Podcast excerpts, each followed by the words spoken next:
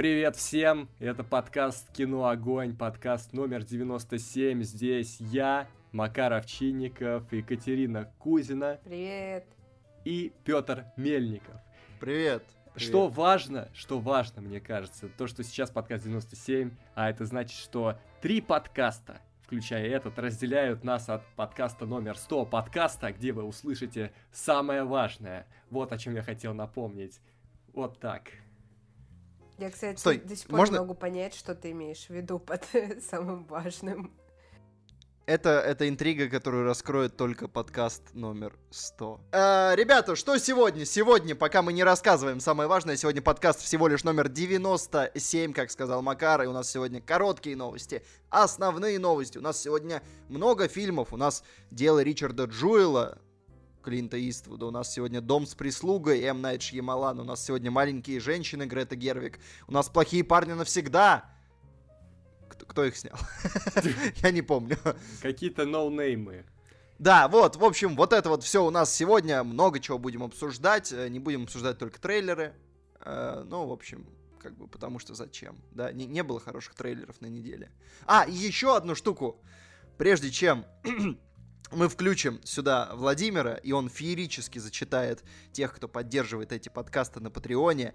Прежде чем мы их сюда включим, мы скажем, ребята, у нас есть рубрика «Комментарии недели». Э, Каждый раз вы можете писать э, в ВКонтакте э, или где-то еще в комментариях под подкастом свои мысли о чем-то, какой-то вопрос нам задавать, желательно вопрос нам задавать, чтобы мы его обсудили.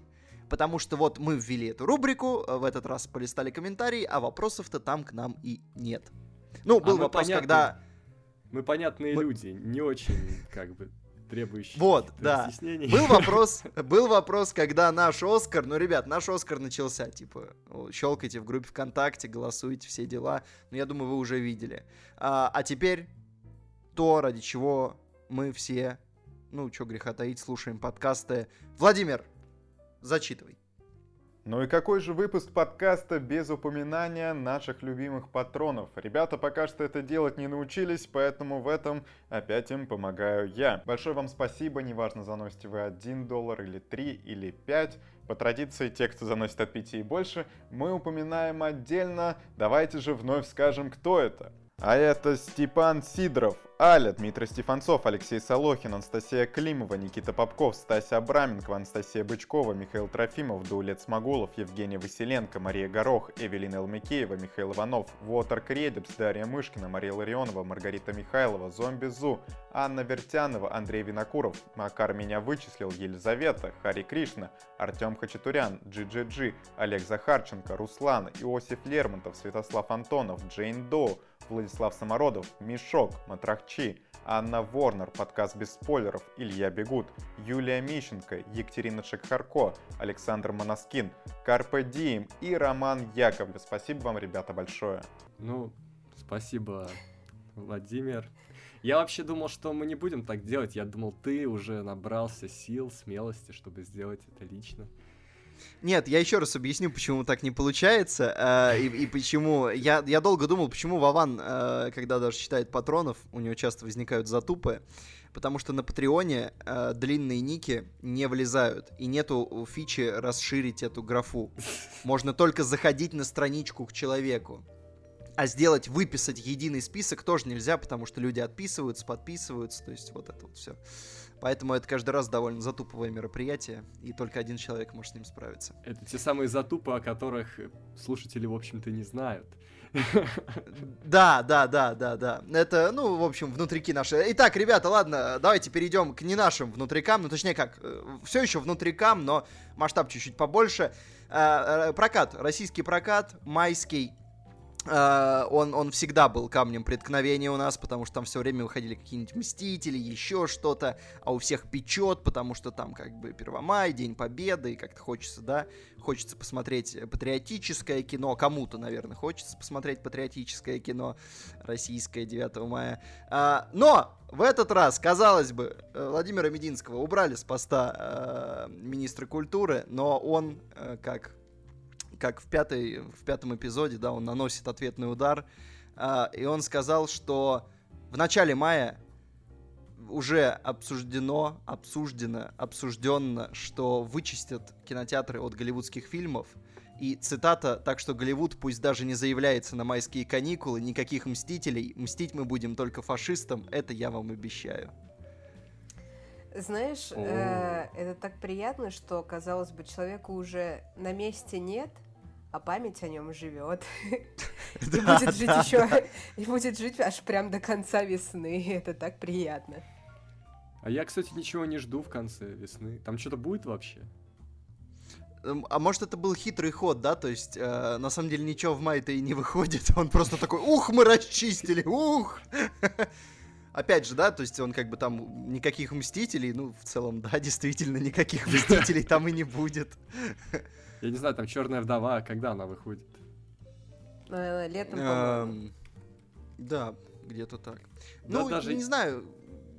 Честно говоря, у меня э, вот от, этой, от этого комментария у меня нет особо цензурных слов, проблема в этом. А там сейчас законы всякие, да, то есть плохо говорить. Что Ну, я короче, думаю, а- Я знаю, что сказать. Просто Marvel, они уже поняли, что проиграли эту битву и решили все. Они даже не будут пытаться биться за майские. Поэтому Ну вот, кстати, кстати. Черная вдова-то 30 апреля, то есть А. нам предстоит увидеть. Ну, кто это ждет? Ну, никто Мы уже в прошлый да? раз очень хорошо обсудили трейлер Черной вдовы. Мне понравилось. Мы тогда вынесли все плюсы-минусы на всеобщее обозрение, поняли, что ну, то, что мы поняли. Ну, все-таки я вот смотрю на, на эту цитату, да, вот каламбур хороший, никаких мстителей, мстить мы будем только фашистам. Конечно, Да. вызывает вопросы, что за каша у человека в голове, но, но каламбур прям такой. Вот если бы он, правда, был больше, ближе к фактуре, да, никаких черных вдов, вдавить мы будем только, ну, было бы совсем не так. Слушай, с другой Хорошо. стороны, представляешь, если бы то же самое, например, сказал Трамп, потому что День Победы это же День Победы для всех, включая Америку. И, Тра- и Трамп такой Ну. говорит: все, никаких мстителей, и мстить мы будем только фашистам. И весь Голливуд такой. Ну ладно. Ну, а, как скажешь. Кстати, кто такие фашисты? Я думал, они нацисты. Ладно. Вот эти все дела. Ладно, давайте перейдем к чему-то, к чему-то более позитивному. Controversial новость такая была. К чему-то более позитивному, такому, ну, то есть вот как-то вот сейчас, да, вот реально такая э, э, неприятная новость, противоречивая, вот это все, какой-то конфликт. Давайте вот что-то доброе, вечное. Э, Студия Дисней начала работу над игровым ремейком Бэмби. Ну, Я, сложно кстати, еще не сказать. смотрел оригинал. Макар! А чем ты вообще, погоди, чем ты вообще занимался в И, своей жизни? и не говорите, Что что, у меня не было детства. Возможно, мое детство было спасено тем, что я не видел этот фильм. Нет, понимаешь, Мои просто нервы. как ты, как ты вообще можешь считаться взрослым человеком, если ты в детстве не переживал за Бэмби, за его судьбу, понимаешь? Слушай, слишком много этих классических классических мультиков про смерть, слишком много чего-то. Я был не готов к такому. Да, но ни, Да. ни один из них не влияет на твою психику так, как Бэмби. Бэмби он прям формирует, понимаешь? Твое детство просто делится на до и после. Мне кажется, даже король Лев так э, не сказывается на психике ребенка, как Бэмби. Мне просто казалось, что это не мужское кино, что-то. наверное, Бэмби это универсальное кино. Это кино для всех. Ну, Для вот, всех, кстати, кто ненавидит своих детей. Кстати, про короля льва. А, они собираются использовать ту же технологию, что была вот в короле льве э, э, вот этого года. Они собираются сделать точно такой же Бэмби. Екатерина, я так понимаю, ты единственная из нас, кто помнит какие-то свои эмоции от Бэмби, потому что его смотрел. Да. Потому что я не помню, смотрел я его, не смотрел. Возможно, я, я что-то такое помню, но смотрел я его действительно, или это какое-то фейковое воспоминание, я, я не помню. Эффект короче, поэтому- Манделы, скорее всего. может быть, это эффект Манделы, да. Может, это был какой-то другой. Может, это была золотая антилопа, а мне показалось, что это... Скорее всего. Поэтому... Слушай, Что, как ты относишься к этой э, новости? Нет, тяжело на самом деле, потому что я не знаю, многие ли со мной согласятся или нет, но вот для меня Бэмби действительно был, наверное, самым тяжелым диснеевским мультиком в детстве. Потому что даже Король Лев, по сути, ну, в целом, это такое более-менее позитивное кино, где вот есть просто один конкретный трагический момент, а Бэмби, он, мне кажется, прям весь как-то выдержан вот в какой-то такой безысходности. И если они еще это сделают так, что животные точно так же, как и в «Короле льве», будут выглядеть очень реально, а, я, наверное, в свои 23 годика не смогу посмотреть спокойно. А может, а если, может, надо кровищи добавить, сделать э, рейтинг R? Для одной сцены? Я же так понимаю, там, типа... Ну, так. Ладно, Екатерина, мы, мы поняли твою реакцию на это предложение. Отставить, отставить рейтинг R. Э, Нет, просто... Пиджишечка, пиджишечка.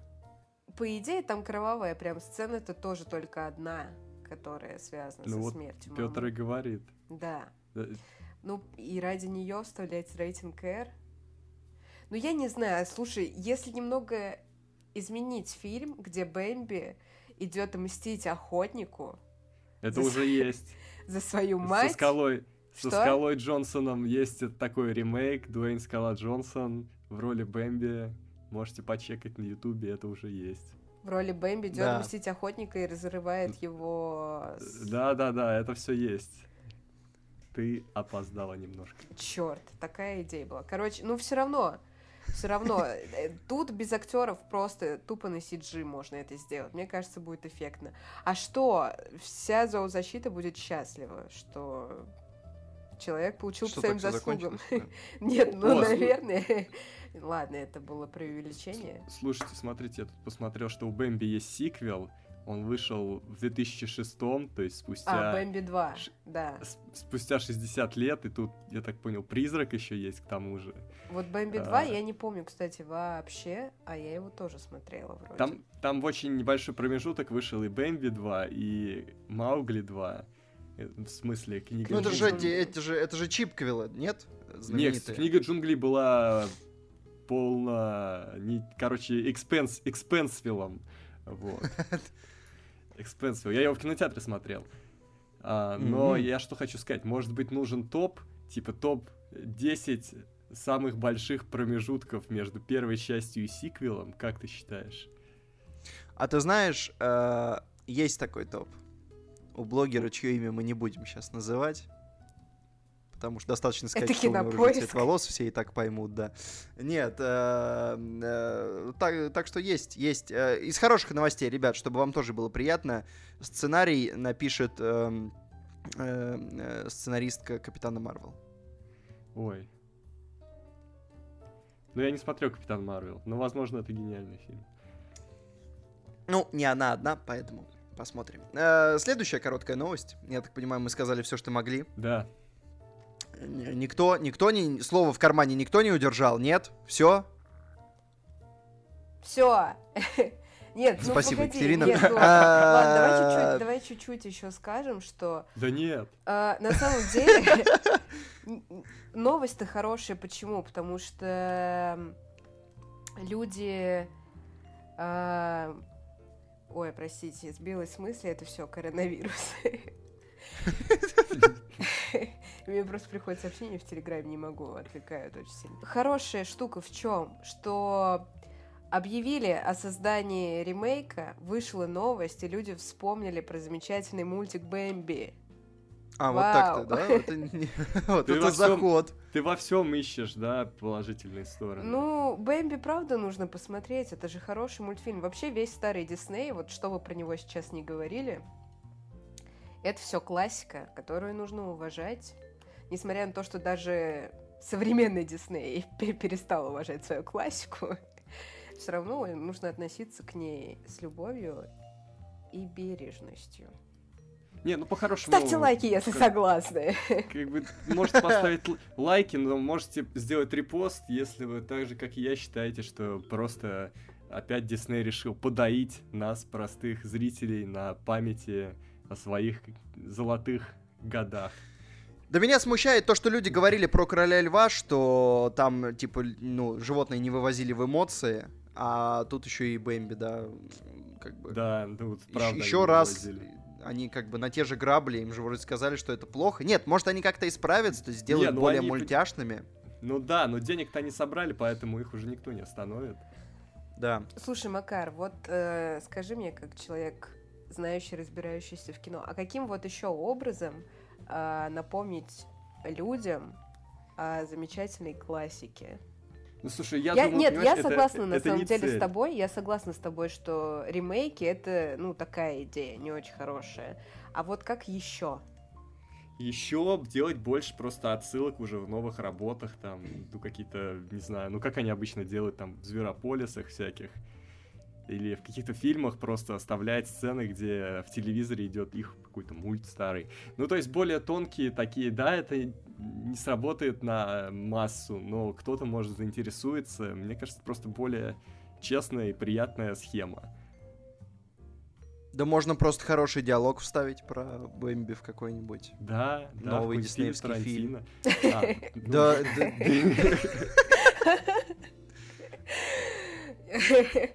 Я представляю там, например, Смотрел Бэмби, да. А мама у тебя есть, да. Так вот подумай, по- последи за языком, парень. встречаются как-то Тим Рот и Джексон в баре. Подходит к ним Брэд. Питт. Короче, мы не вывозим в Тарантино, он все-таки гений, а кто мы? Мы просто Кто мы, кто мы такие? Пусть он придумает, это его работа, не наша. Да. Ну или в конце концов, ну там фильм Марвел. Вставьте, ладно, так все, эта новость затянулась. Следующая новость короткая. Гильдия режиссеров выдала свои призы э, в этом году. Кто их получил, наверняка вам всем интересно. Давайте пойдем снизу вверх, то есть от самых э, малоинтересных номинаций к самой интересной. А, выдавали не только за фильмы, выдавали еще за сериалы. Лучший режиссер эпизода драматического сериала Николь э, Кессел, извините, я не знаю, как правильно с ударениями, за хранители. Возможно, Лучший это режисс- Николь Кэссел, возможно, это женщина. Хорошее замечание. Давайте Учитывая, проверим. что это хранители О, про И женщин. после этого ты говоришь, Петр, Это про Да, женщин. это женщина. Да. Это женщина, Николь что ты Кассел, не да. сексист. А, кстати, Кинопоиск тоже сексисты, потому что они не дали ей страничку. А у нее есть страничка, но они не поставили ссылку А на вот неё. поэтому они сексисты. А еще и не написали режиссерка. Ну, это уже спорный момент. А, я придумала, придумала тему подкаста сотого. Феминитивы в киносреде. Макар, что думаешь? Согласен, узнал? Нет, нет, нет. Тут же есть тема, понимаешь? Тут можно сделать спешл. Ладно, все, хорошо.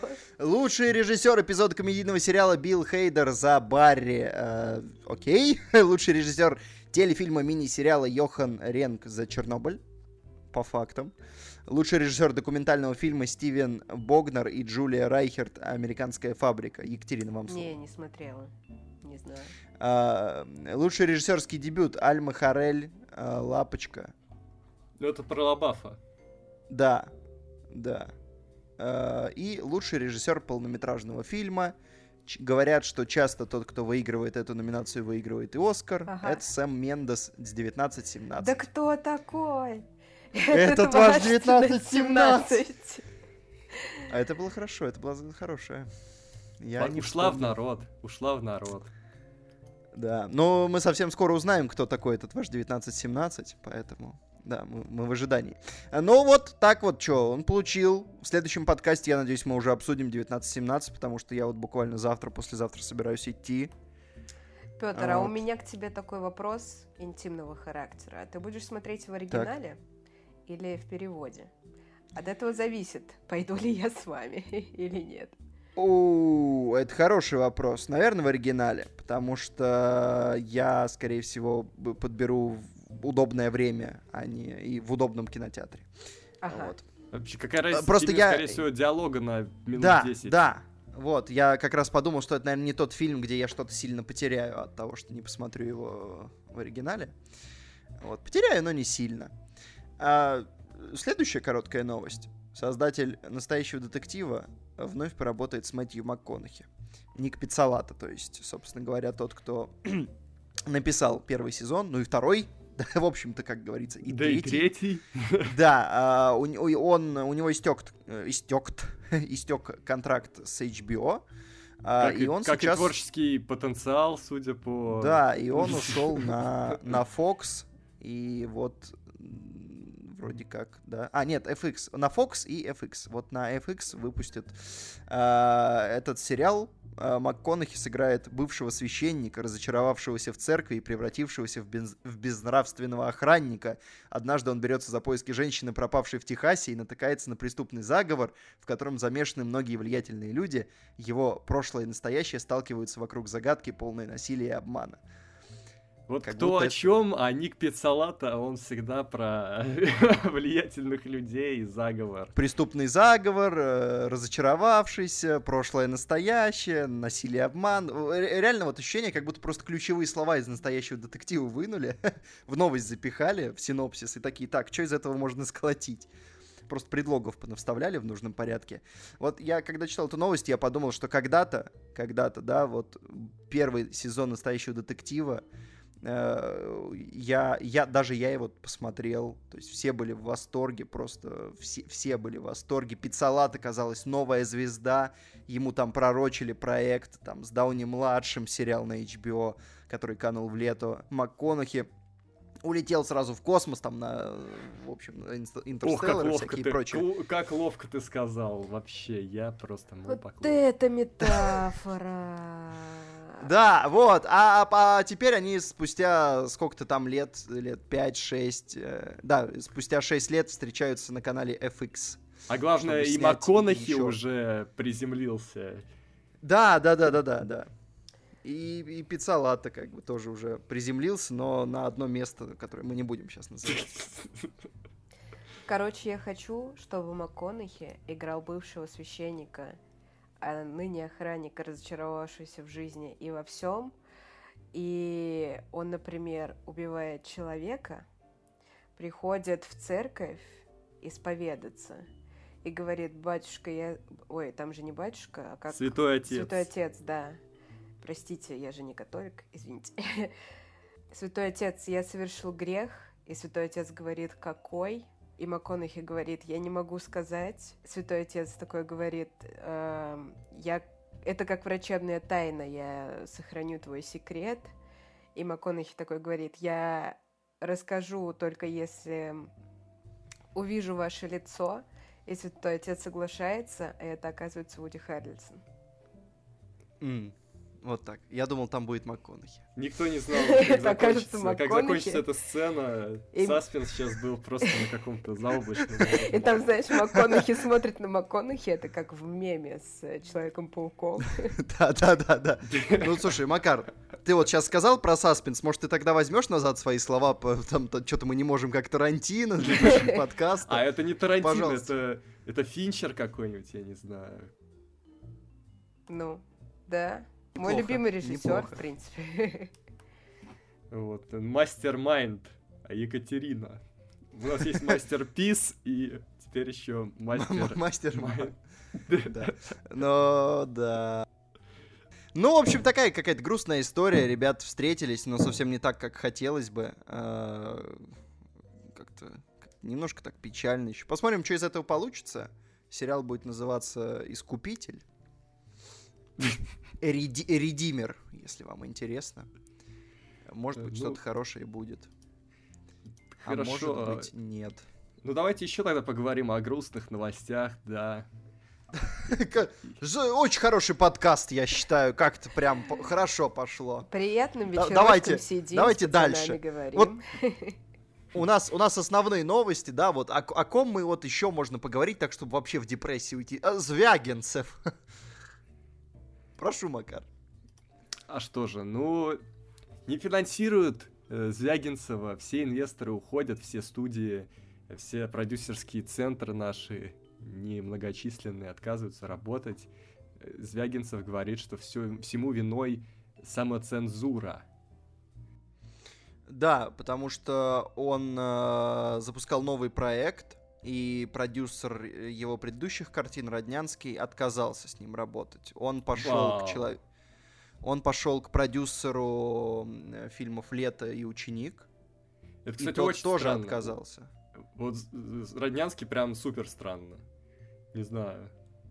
А это, давайте скажем, про что фильм, собственно говоря, был. Э, Это должен был быть фильм про блокадный Ленинград.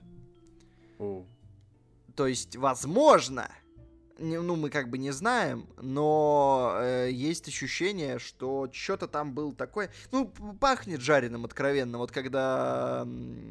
Я забыл, как фамилия этого режиссера, человека, снявшего «Коллектора», когда он выпускал свой фильм, тоже про блокадный Ленинград, там таким жареным пахло. Там фильм еще не успел выйти, его никто не успел посмотреть, там у людей уже все сгорело. А там и фильм Ну, такой поэтому. был, который никто смотреть бы не стал. Ну, откровенно говоря. Я видел какие-то сцены. Да, я, я даже не помню, он праздник он назывался, да? Да, да, да, да, да. Это, да, праздник Алексея Красовского. Вот. И как-то, и, в общем, у людей сгорело еще до выхода этого фильма. И, в общем, видимо, продюсеры как-то, ну, забоялись лезть в эту тему.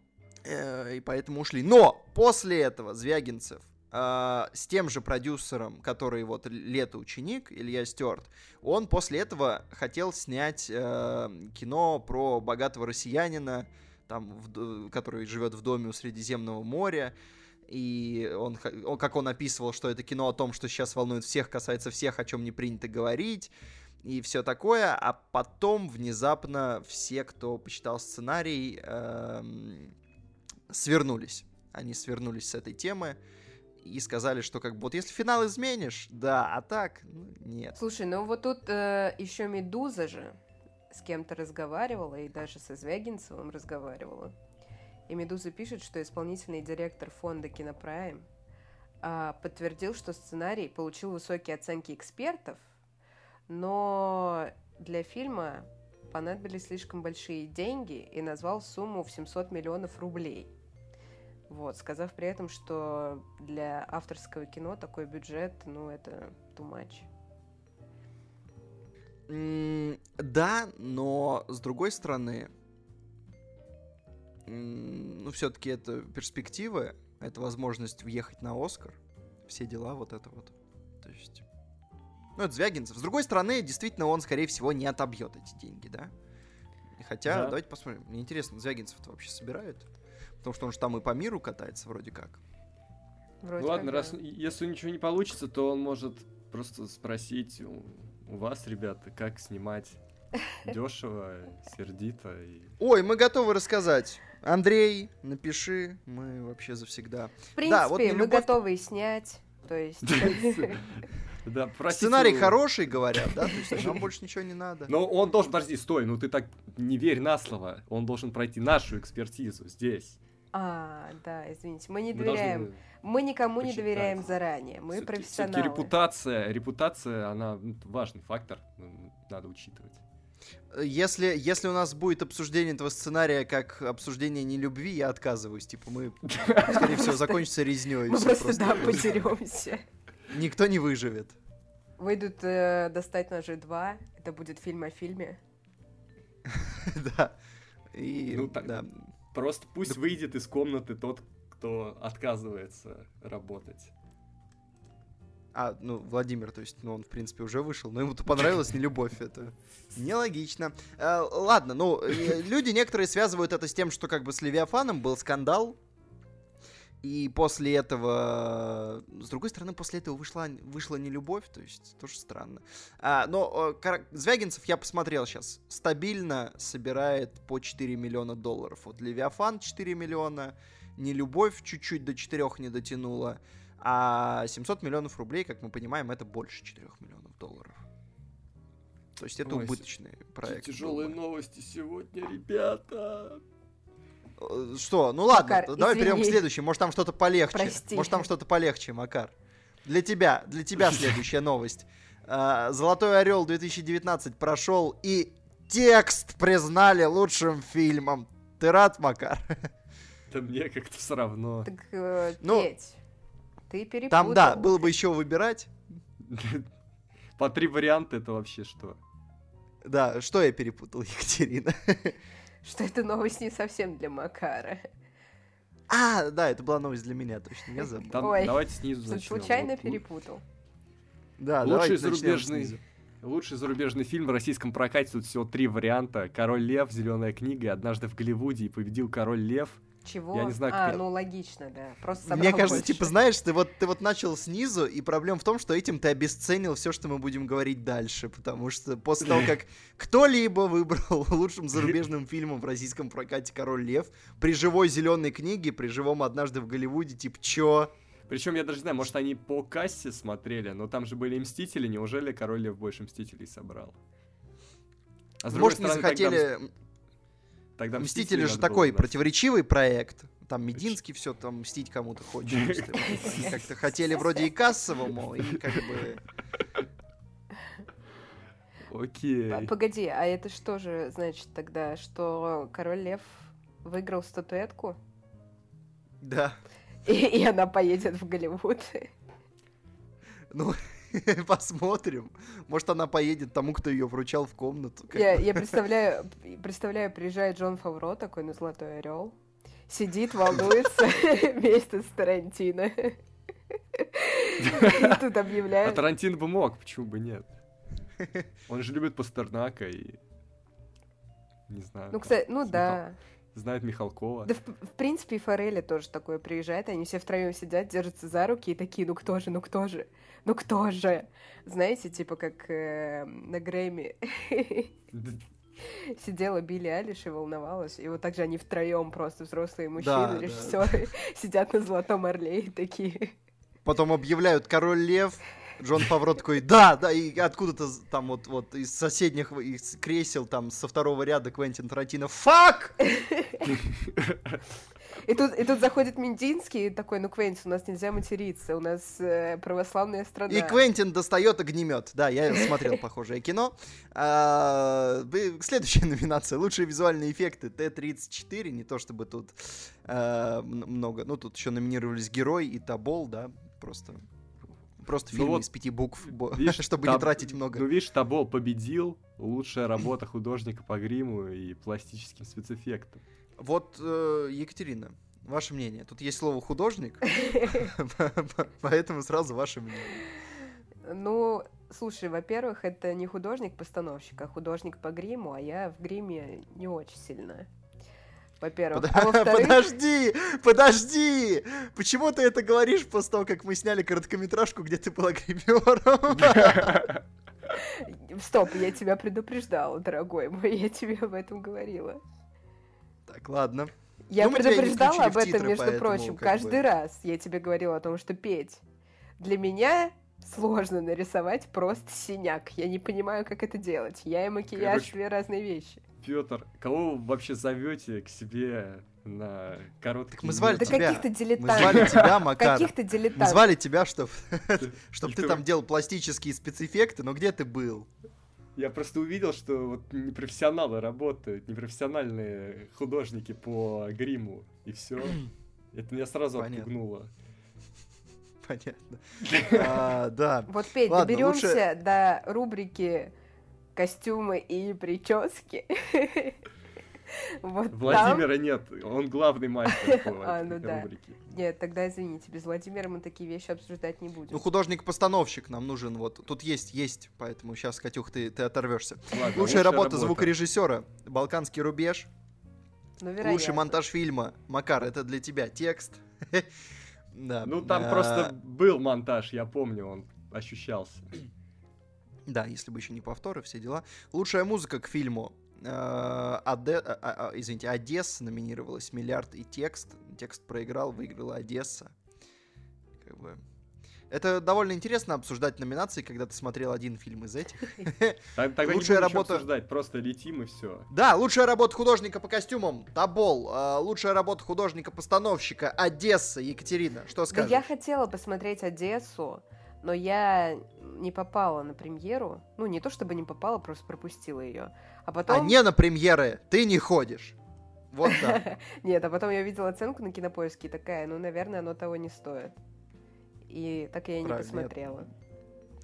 Лучшая операторская работа. э, Тут номинировались Одесса, Дылда и Т-34. Выиграла Одесса. Кстати, Дылда Лучшая- могла бы быть, потому что Дылда отлично снята, на мой взгляд. Очень красивое кино. Вот как раз вопрос-то в том, что снято-то да, но оно же еще и красивое само по себе, и не очень понятно, опять же, в комментариях люди пишут, а как раз почему его не было там художники по костюмам, художники вот, да, я тоже только что хотела спросить, а художники-постановщики-то, Дылда, алло, э, я же, когда мы обсуждали Дылду, я же даже рассказывала про то, что они там заморочились, и они э, ставили какие-то антикварные предметы, интерьеры и тому подобное. Все вот это искали. И на Кинопоиске была целая статья про то, как они обставляли всякие интерьеры, экстерьеры, как все это происходило. И это же действительно очень тяжело. Так что почему они даже не номинированы, я не понимаю. С другой стороны, это золотой орел, так что, ребят, ну, Квентин Тарантино не получил золотого орла, о чем мы говорим? Если уж Тарантино не получил, ну как бы куда дылди тусоваться. А лучше анимационный фильм. Он не может жить без космоса, который претендовал э, на Оскар. Ну, как, на попадание на Оскар, но в итоге все-таки не, не долетел. А лучший короткометражный фильм э, «Слушатель» от малоизвестных ребят. Кстати, скоро выйдет у нас на канале, можете посмотреть. Лучший неигровой фильм э, «Без срока давности. Открывая шкаф позора». Екатерина. Спасай, Екатерина, что-нибудь скажи. Просто, просто скажи а, что-нибудь. Подожди, почему ты не назвал лучший короткометражный фильм-то, интервью? Слушатель, я назвал. Нет, интервью с Серебряковым, ты что, это же гениальное Нет, там, там ошибка. А. О, о, сейчас будет Нет, классно. стоп, это же 18-й год. Мы это в следующем году получим. Да. Сейчас будет единственная номинация, которая мне понравилась. Лучшая мужская роль второго плана. Иван Генковский текст. Ура, мы да, счастливы. Вот это, вот это круто, это справедливо и вообще заслуженно. Приятно, что мы в чем-то сошлись с Золотым Орлом. Лучшая женская роль второго плана Евгения Брик Одесса. А, ну, тут не то чтобы густо какая-то проблема у Золотого Орла, реально. По три, по три э, кандидатуры в номинации, так еще две из одного фильма, а еще одна из громкой связи, ну, типа... Да ты погоди, там дальше больше. Ну, лучшая мужская роль на телевидении. Э, тут номинировались Петров за «Звоните Ди Каприо», Яценко за «Ненастье» и Деревянка за «Домашний арест». Выиграл Деревянка. Ну, это логично, Луч... они пошумели в начале года. Да, лучшая мужская роль. Это не первый уже случай, когда Александр Петров уезжает за два фильма на Золотого Орла. В этот раз за тексты Т-34. Еще был Юрий Борисов за БК но выиграл Петров за текст. Да я уверен, был и третий вариант с Петровым, но они решили для приличия так не делать. Сохранить интригу. А реально прикольно, вот, э, опять же, как на Оскаре, да, то есть э, и победил, а там три, три Петрова, типа, в номинации, и они их, каждого с разных камер просто взяли Петрова и на трех экранчиках вывели. А еще заранее подсняли, еще заранее подсняли, что на одном он празднует, а на двух других огорчается. Это, это знаешь, в какой-то параллельной вселенной, когда Александр Петров уже всерьез начнет говорить о том, что он хочет Оскар. И в этом-то году он понял, что он, по сути, снялся во всех фильмах, кроме одного, который поехал в лонглист на Оскар в итоге от России. Вот такая ирония. А, а теперь Александр Петров просто начнется снимать, начнется, ой, простите, не могу разговаривать, начнет сниматься в каждом голливудском фильме, чтобы... Не, я, я не против, я хочу посмотреть на эту кислоту. Да, он будет сниматься вообще везде, в каждом голливудском фильме на Оскар. Вот так. Не просто но, в Но в маленькой роли. В маленькой роли. А может, реально его тактика сняться во всех российских фильмах, чтобы по-любому попасть э, на Оскар? Да, и, и не сняться именно у Балагова, чтобы... А проблема-то была в чем просто в Дылде э, две женские роли-то главные, то есть ну, он, он понимал, что не проползти. И поехать, это недостойно, с, это с, недостойно Аль Александра Петрова. Что ты, что, что ты предлагаешь ему? Как Пит. Нет, ты, ну, как где, Пит, ты сказал. По-моему, это нехорошее слово. Ладно. Ты, ты вот, что ты говоришь? Где Аль Пачино и где Александр Петров? Ну, как бы, давай все-таки. Лучшая женская роль на телевидении Анна Михалкова за «Шторм». Лучшая женская роль в кино Виктория Мирошниченко за «Дылдо». Ура! А, Так, вот делаются дела. Но вот дальше еще одна номинация, после которой, мне кажется, ну то есть целом можно закрывать э, Золотого Орла, лучший сценарий Т-34. Еще номинировались Бык и Одесса. То есть вот кто-нибудь... Почему? Ну, типа, Т-34, окей, то есть у них они могли смело там забирать все технические, но, блин, это ж кино даже, оно не претендовало никогда на то, чтобы быть хорошо написанным. А почему, кстати, завод не номинировали вообще? Ну, типа, прокатили его. Ну, окей, почему на сценарий не номинировали текст? Это как бы большой вопрос. Да лучше тексту, Или... кстати. Да, да можно, да можно было историю, даже при, таки, при таком раскладе можно было и сторожа туда Да, пихнуть. да, ну просто, ну, Т-34-то, очевидно, планировали, ну, как такой экшончик развлекательный. Куда им лучше сценарий, что происходит? Ай! Еще и лучшую режиссерскую работу получил Т-34 э, Алексей Сидоров в обход Кантемира Балагова за дылду и Клима Шипенко за текст. Да, лучший телевизионный сериал получил э, Ненастье в обход домашнего ареста. Лучший телефильм получил Годунов. Э, вы сейчас впервые услышали про это. Там, кстати, Безруков играет. А, как вам такое? Э, и лучший фильм получил текст. Соревновались Бык, Дылда, Одесса и Т-34. Кстати, кому интересно, кокпит — это арена для петушиных боев по-английски. Ну, не такое уж и плохое слово, как могло показаться на первый взгляд. Что, а к чему это? А не волнуйся, Катюх, это так, мы, мы о своем просто с Макаром тут. Ну что, погнали дальше. Я уже не могу говорить про золотой Да, все, хватит этого золотого орла. Да, переходим к основным новостям. Ты, ты, ты в каждом подкасте теперь так будешь делать или, или что? Нет, только в этом и в подкасте номер 101. А, хорошо. Ладно, пожалуйста, запомни только, не забудь потом. А, студия Lucasfilm заморозила спинов Звездных войн о Бобби Ване Кеноби. Мы только порадовались, что вот они его собираются на Disney Plus выпускать. И нет. Ну, кстати, зачем мы это обсуждаем в основных новостях? Вся новость в том, что они просто перенесли. Макгрегор сказал, что, ребят, мы просто перенесли.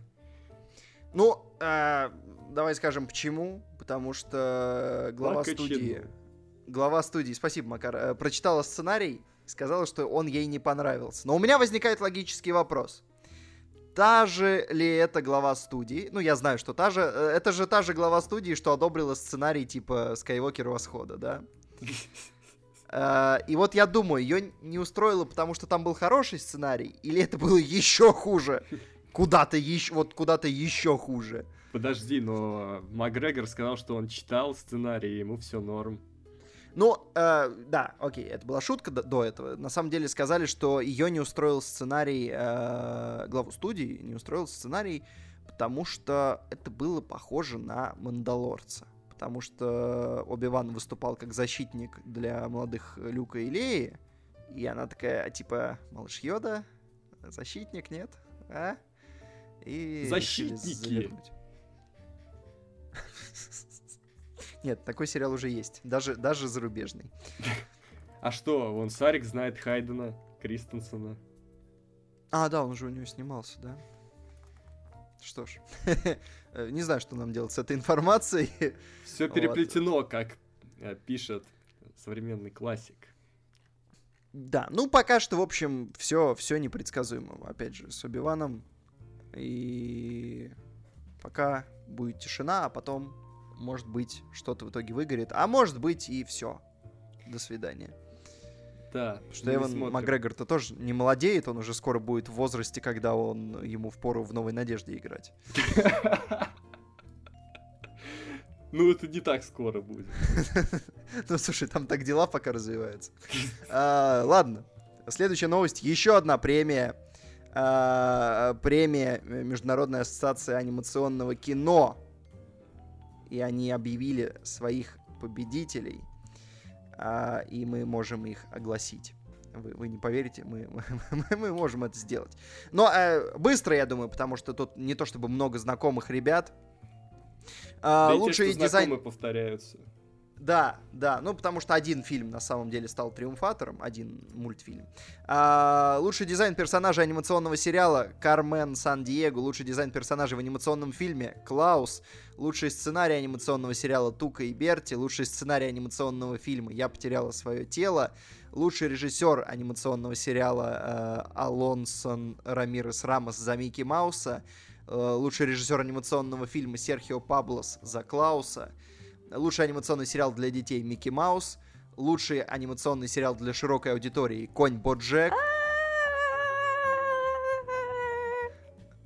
лучший независимый анимационный фильм Я потеряла свое тело и лучший анимационный фильм Клаус. Как лихо и прокатили гигантов. То есть Холодное сердце, история игрушек всех. А, был еще фильм, э, мультфильм точнее, напомните мне, как называется. А, Потерянное звено. Вот, оно Да. же тоже получало номинации. Да, его тоже прокатили. А он взял Всё. лучший... А он взял Золотой глобус. Вот. Да, Золотой И, глобус ну, это просто журналисты, они могут вообще не шарить в киноиндустрии. Ну, в Да, то ли принципе, дело мы. да. Не то чтобы Мы- мы, мы тут- профессионалы кинокритики. Мы-то знаем. Не-не-не-не, не, не надо. Мы давно в этом бизнесе, давно. Да, в общем, все, можем заканчивать с новостями, потому что фильмов много, трейлеров на этой неделе нет. Я залез посмотреть, какие вообще свежие трейлеры вышли на неделю. Увидел там трейлер Г- Гретели Гензеля такой. «О, это не так, чтобы плохо выглядит, хотя есть вероятность, что это довольно будет, ну, типа, совсем бредовая вещь.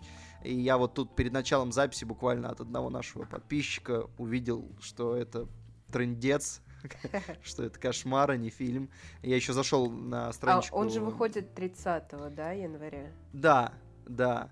Я зашел на страничку фильма, а режиссер, типа, ну, как бы ничего путного-то и не снимал, поэтому София Лилис, извини, в этот раз без тебя, даже несмотря на то, что там, там была ведьма, и я такой, у, это как в Ну, там же Ведьмачке, такой- там Там же такой жуткий трейлер-то у них.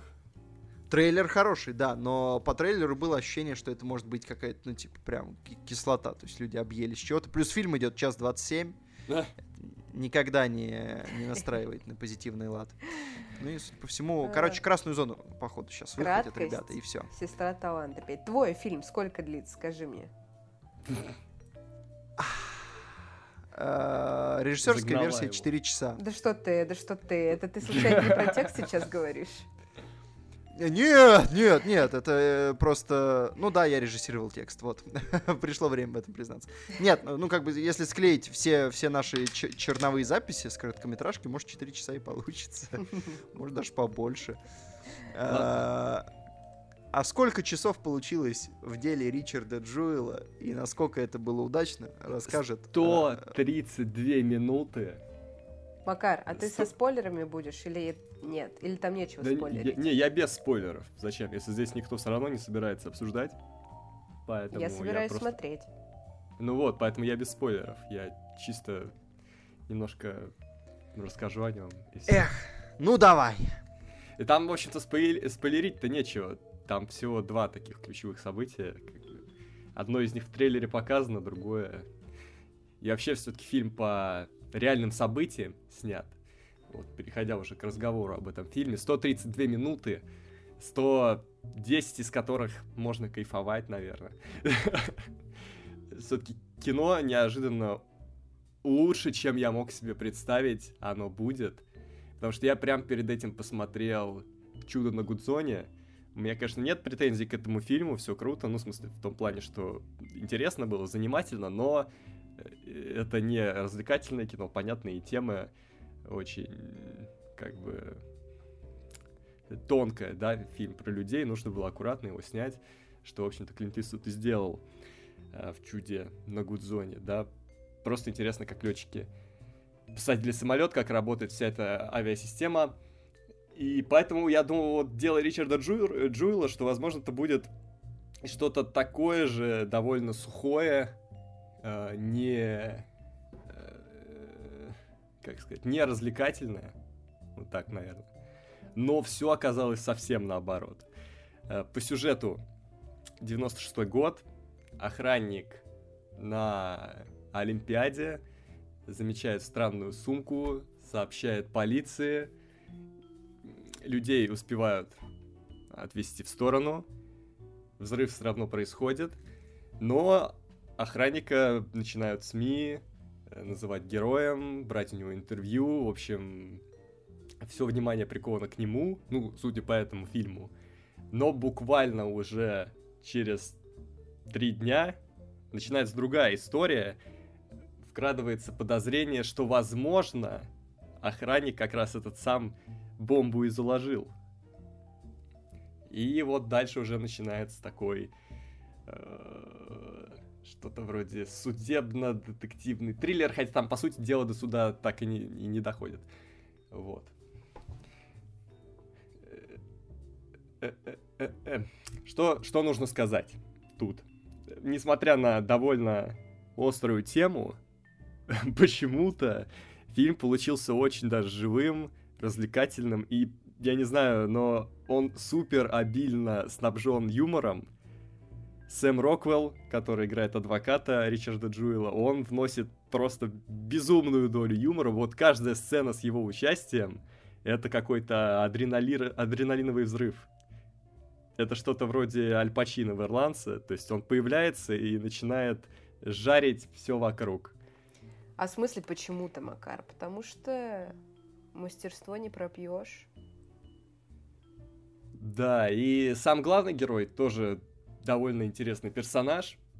Э, он играл, до этого я его видел в Тоне против всех, такого толстого паренька, друга жены Тони, из-за которого там происходят некоторые триллерные события.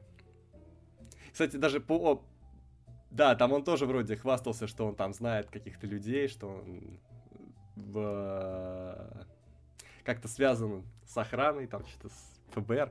Ну, в общем, его заметили, его дали ему главную роль, и он с ней здесь справился на все сто. Фильм интересно смотреть. Все персонажи, которые там на первых ролях, на вторых, играют отлично, что вот главный герой, к сожалению, не помню его имя, Сэм Роквелл абсолютно точно закрепил э, свой Оскар.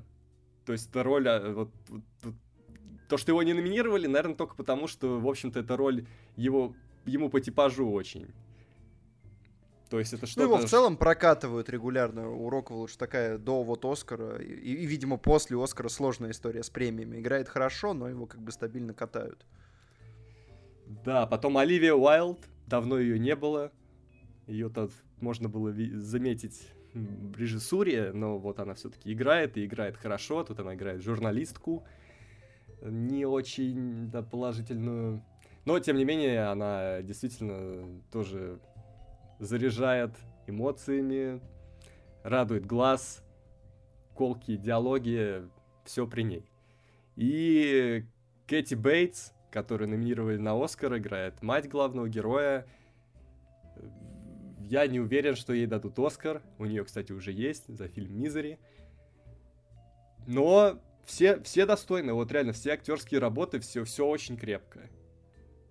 Иствуд, э, Малорик, человек сколько, 90 лет, выпускает фильмы каждый год. Я не знаю, сколько прошло с момента наркокурьера. Ну, по-моему, чуть больше года. Меня больше всего радует, что Иствуд дожил до 89, да, чтобы получить, чтобы узнать, что он Малорик.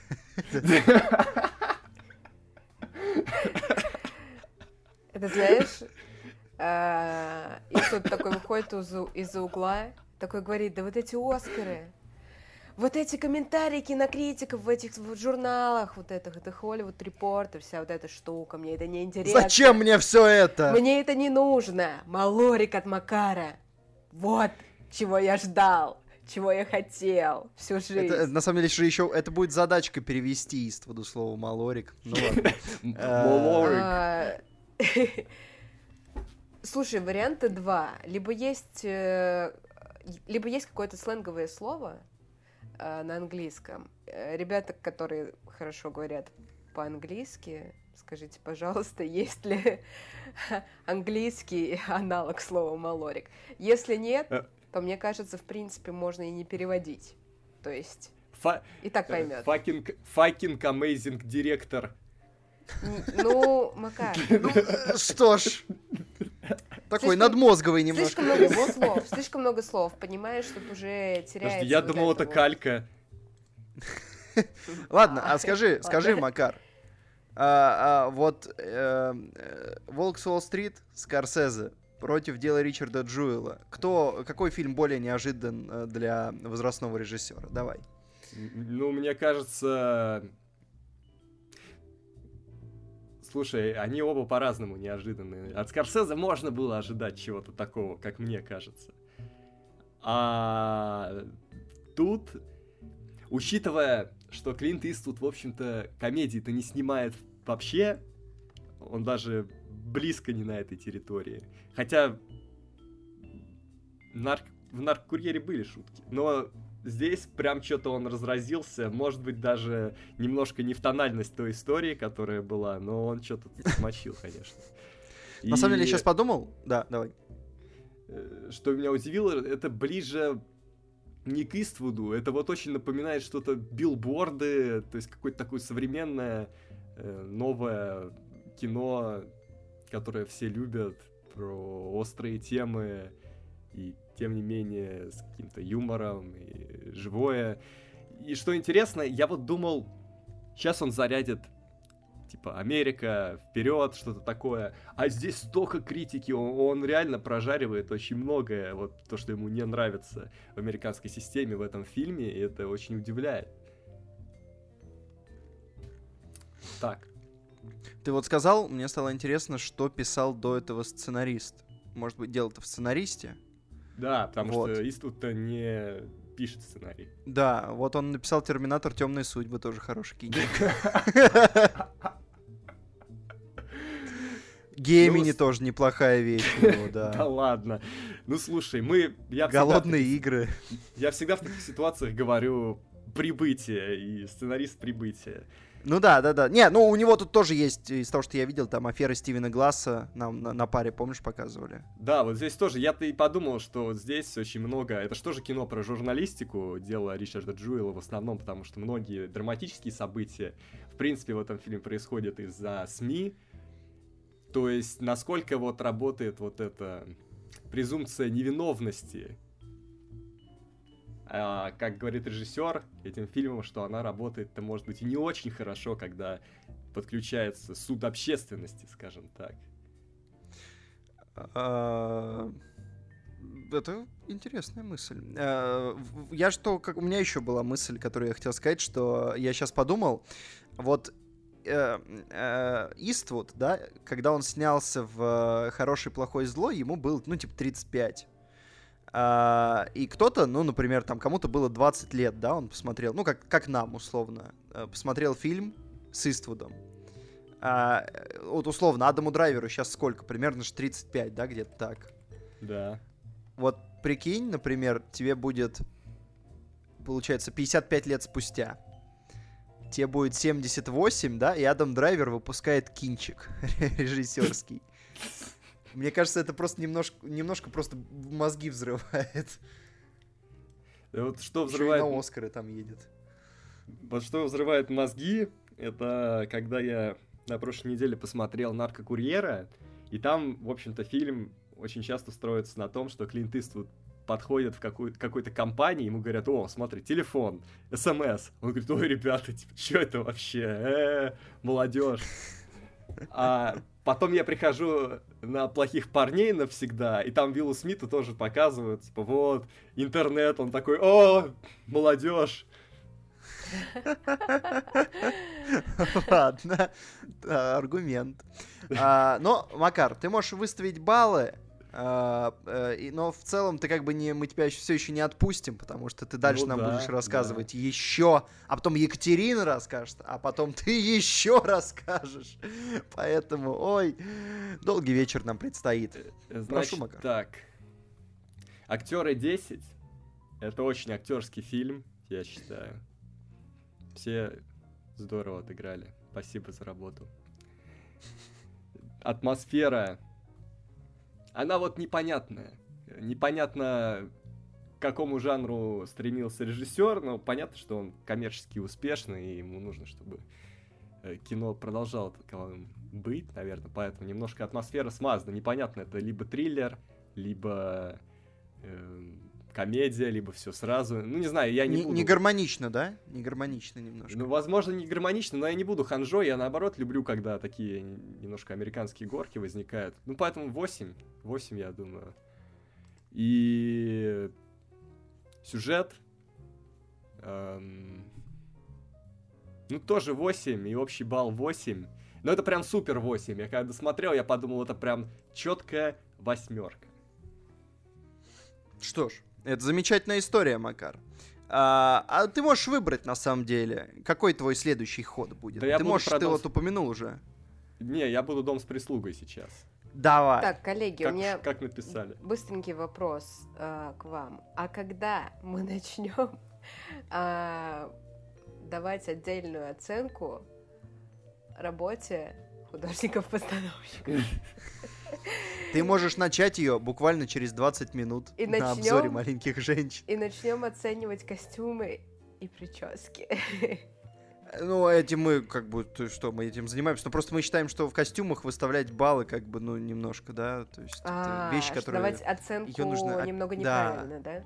Да, да, да, да. Мгм. Да, то есть Понимаю. сюжет, атмосфера, это актеры, фу, а вот костюмы, нет, там надо, там нужна экспертиза времени, подумать, только словесное объяснение. В общем, вот так вот, да. Э, Макар. Вот, Дом дом, с прислугой. Дом, дом, с- дом с прислугой, а начну я с вопроса.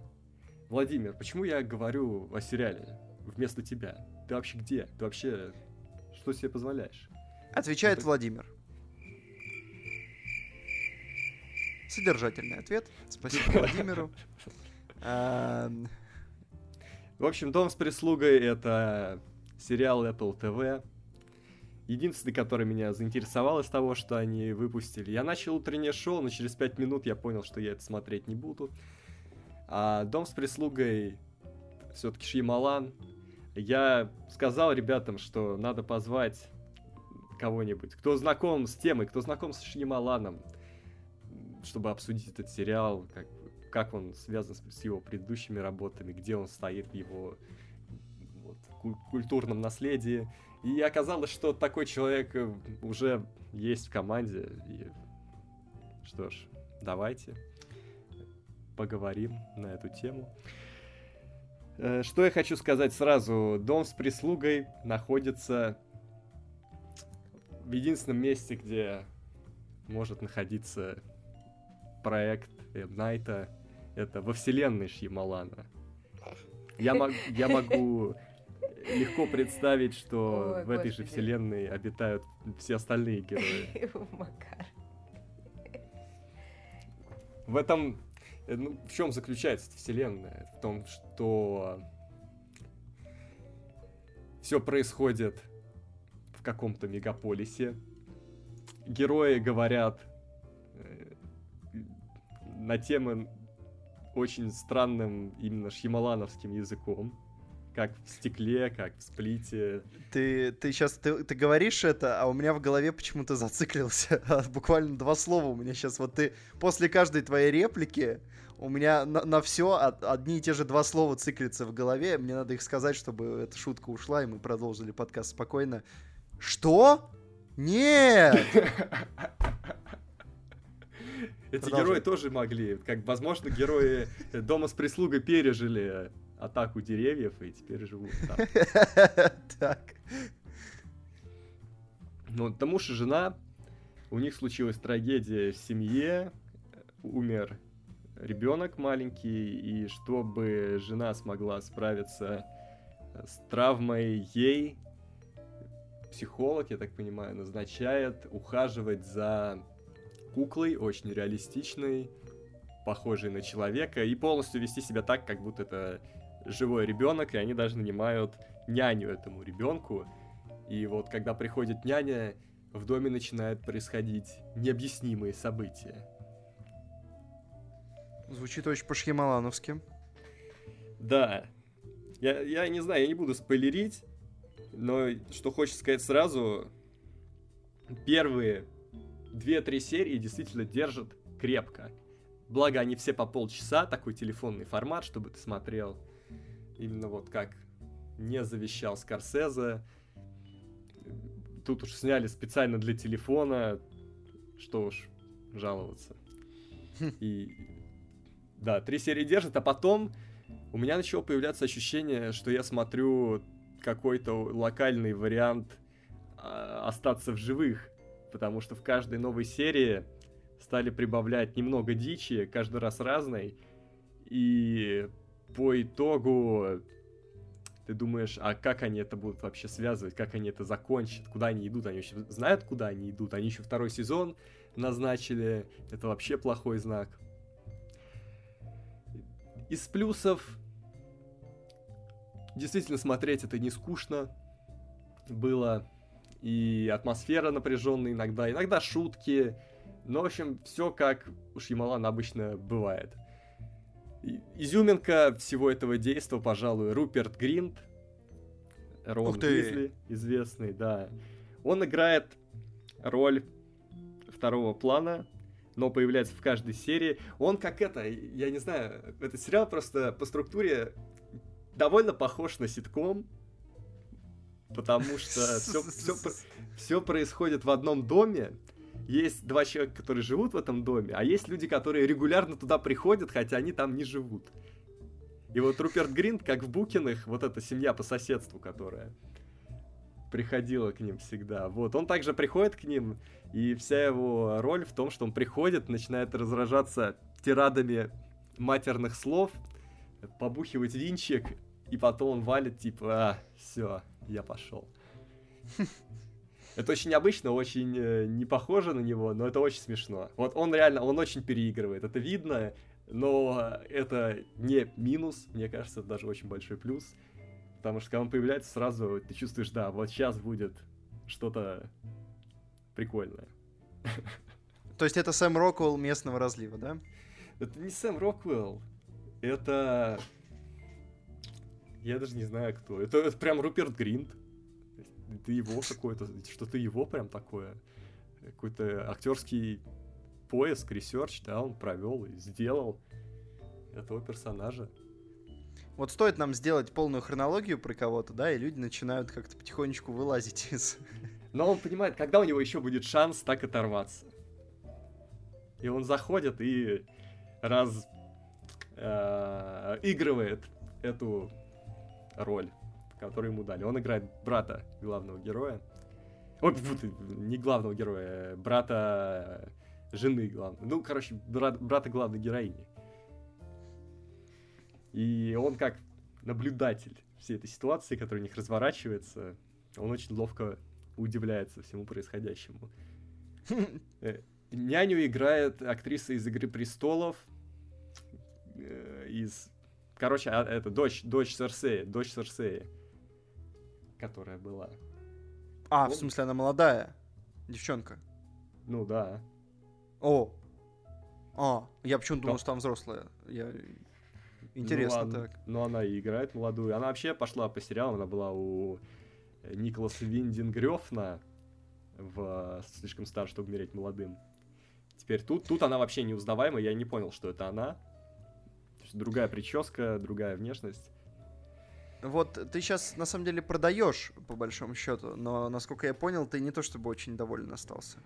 Ну слушай, процесс просмотра этого сериала неплох. Я получил удовольствие. Он, он короткий. Вообще, в идеале его надо было сжать до одного фильма, и это гораздо бы лучше сработало. Но по итогу э, финал он хоть что-то, он что-то объясняет, но он еще и набрасывает. И набрасывает он скорее вот, вот как, как Lost набрасывает. То есть ты не знаешь, ты еще не уверен, и у тебя нет доверия к создателям, что они грамотно это выведут потом на что-то более-менее внятное. И это очень сильно отбивает и отпугивает. И вот у меня знакомый, который смотрел, говорит, все, вот за этот финал я ставлю сериал единицу. Я, я не буду таким резким, я ставлю... Что я ставлю? Я ставлю актерам там Тоби Кэббл, да, известный человек, по рок-н-ролльщику, по Бенгуру. Ставлю... Я, подожди, ну, ну все-таки по этому, по, по Генри Баскервилю из... Или это не он? А, это не он все. Я путаю его, значит, с другим. Да, актеры, ну, 8, что, они делают большое дело, разыгрывают эти диалоги серьезным видом, делают все эти вещи мастерски. А, атмосфера 7, то есть в середине, финала, в середине сериала непонятно, к чему все это идет. К черной комедии, к социальной какой-то, или просто к драме, к комедии, к ужасу, к чему вообще непонятно. Слушай, тоже... непонятно, к чему идет, мне кажется, это тоже элемент вселенной Шьямалана, нет? Да, действительно. Вот мы с Петром вообще разных мнений о жанре фильма «Визит», и... Я, у меня абсолютно четкое ощущение от жанра фильма «Визит» Параша. Ну ты чё, а? Категория... Ладно, давай, категория Б, давай так скажем. Не, это не Параша, но это вот типа... Но это не жанр. Категория Б? Для фильма «Визит» это жанр. Не, ну ладно, а. про «Визит» когда-нибудь еще будет возможность поговорить. Ну, короче, у Шьямалана есть э, вещи, о которых можно подискутировать. А «Дом с прислугой», кстати, тоже, наверное, такой. Но реально очень многое скомкано. Он, кстати, с ним, он, кстати, не писал сценарий, но почему-то его дух очень сильно присутствует в сериале. Там он срежиссировал две серии, первую и девятую, самые драматически, пожалуй, нагруженные. А... Поэтому атмосфера, что я там поставил? Ну, 7. Сюжет. Вообще не знаю, что ставить. Пока непонятно, какой там сюжет. Ну, вообще, задумка изначально интересная. Ну, 7. Общий балл 7. То есть, э, такое непринужденное зрелище. Не знаю. Ну, вообще есть ощущение, что Apple просто сняли, что-то сняли, чтобы у них этот сервис на первых порах привлек как можно большую аудиторию, и при этом они вряд ли сильно думали э, над тем, как это все будет развиваться, прогрессировать, учитывая, что какие оценки они в целом за сериалы выхватили которые у них на старте появились. Но этот, наверное, такой самый для меня оказался притягательный. Вот так. Захватывающе. Что ж, теперь э, я чувствую, ты можешь отдохнуть, Макар, потому что сейчас время солировать э, у Екатерины. Хотя, как бы тут еще вроде как будут, будут у нас некоторые участники э, канала смотреть. Ну, может и обсудим, может на Оскаре обсудим как-то. Маленькие женщины. Екатерина, ты его посмотрела? Да. И у нас буквально горячий пирожочек влетает. Я посмотрела эфир, маленьких женщин, что... и я их очень ждала. Я посмотрела их на фестивале авторского кино. А, до выхода в кино. До 30 Да, января. потому что, ну, на всякий случай, мы, мы пишем э, за день до до выхода до, в кино. До, до премьерного четверга, да, так скажем. Да, то, может, вы-то слушаете очень, этот подкаст очень 20 разумно. февраля. Да. да, мало ли что. А, в общем, «Маленькие женщины» Гретта Гервик. Если вдруг кто-то не в курсе, Гретта Гервик — это режиссер фильма «Леди Бёрд», также главная актриса фильма «Милая Фрэнсис», э, режиссера, который снял «Брачную историю», которая получила огромное количество номинаций и признания. «Маленькие женщины» тоже получили огромное количество номинаций, это 6 номинаций на «Оскар», вообще-то. А, а еще у них великолепный актерский состав. Это Сирши Ронан, Эмма Уотсон, Флоренс Пью, Элайза а, Сканлин, простите ее, я вот не знаю, но она еще в «Острых предметах» снималась, написано. Я знаю одно, если в фильме играет Сирша Ронан, скорее всего, я это смотреть не буду. Не потому что я не люблю Сиршу но какой-то флер скучности обволакивает ее работы. Она просто очень премиальные вещи выгребает. Я даже не смог досмотреть Ханна «Смертельное оружие». Ладно, Макар, я надеюсь, что с такой проблемой сталкивается маленькое количество людей, и тебе просто не повезло быть одним в их числе. Я надеюсь, что это не массовая штука. И тот фильм про отель тоже. Макар, остановись. Прошу тебя, прошу тебя. А, еще в этом фильме сним, снялась Лора Дерн, наша любимая теперь. И тот клип Эда Ширана тоже. Хотя клип ничего. Макаров, пожалуйста, я тебя прошу. Хватит. И всеми любимый Тимати Шаламе. Подожди, а ты Мэрил Стрип назвала, я пропустил. Кого? Мэрил Стрип. А, и Мэрил Стрип, естественно, конечно. Ой, они всех это... собрали, чтобы прям всех собрать. Мэрил Стрип там вообще великолепная. Это вот Мэрил Стрип в этом фильме это Сэм Роквелл. вот. Она там просто великолепна. А, короче, кино «Маленькие женщины», снято по книге «Маленькие женщины». А, уже были экранизации этой книги до этого тоже можете их посмотреть. На самом деле, на самом деле, я, а, я в целом осталась довольна фильмом, но я ожидала большего. А, хотя, собственно, это та же самая история про взросление. Если вы смотрели э, Леди Бёрд, то глобально... Или изо всех сил. Что? Или что? Изо всех сил там парень вырастает а. глаза. Как личность. Окей. А, в общем, если вы смотрели другую работу Греты Гервик Леди Бёрд, то вы не найдете глобально каких-то новых идей. Это та же самая история про взросление девочек, четырех сестер. Две из них старшие, две из них младшие. Они абсолютно разные.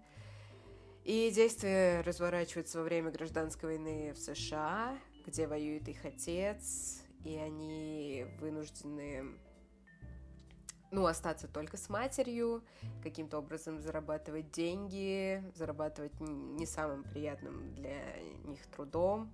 Кто-то там обучает в школе, кто-то читает Мэрил Стрип, вот это действительно очень ужасно э, за деньги. А, в общем... Чего? Читает Мэрил Стрип за деньги? Да. Это ну, как? ей книжку типа читает. А. Да, и зарабатывать на этом деньги. А, в общем, это истории четырех девушек, которые связаны семейными узами, связаны эмоционально и тому подобное. И однажды в жизни четырех девушек внезапно приходит один мужчина. И это Тимоти Шалом. И тут... О, Звучит кстати, как начало а, тут еще играет э, Боб Одинкер, а кого он там играет, я почему-то не могу вспомнить. Странно. В общем, видимо, придется еще в кино пойти на этот фильм, чтобы найти в этом фильме Боба Одинкерка, потому что я, честно, не помню его там.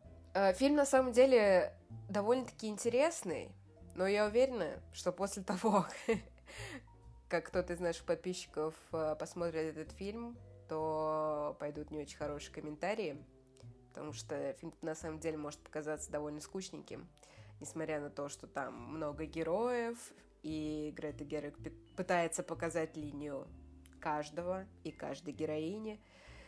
А, он все равно местами немного нудноватый. Не то, чтобы это близко к книге, хотя я еще не полностью дочитала книгу, нужно признаться. Вот, да ты серьезно но... взялась за эту историю? Да.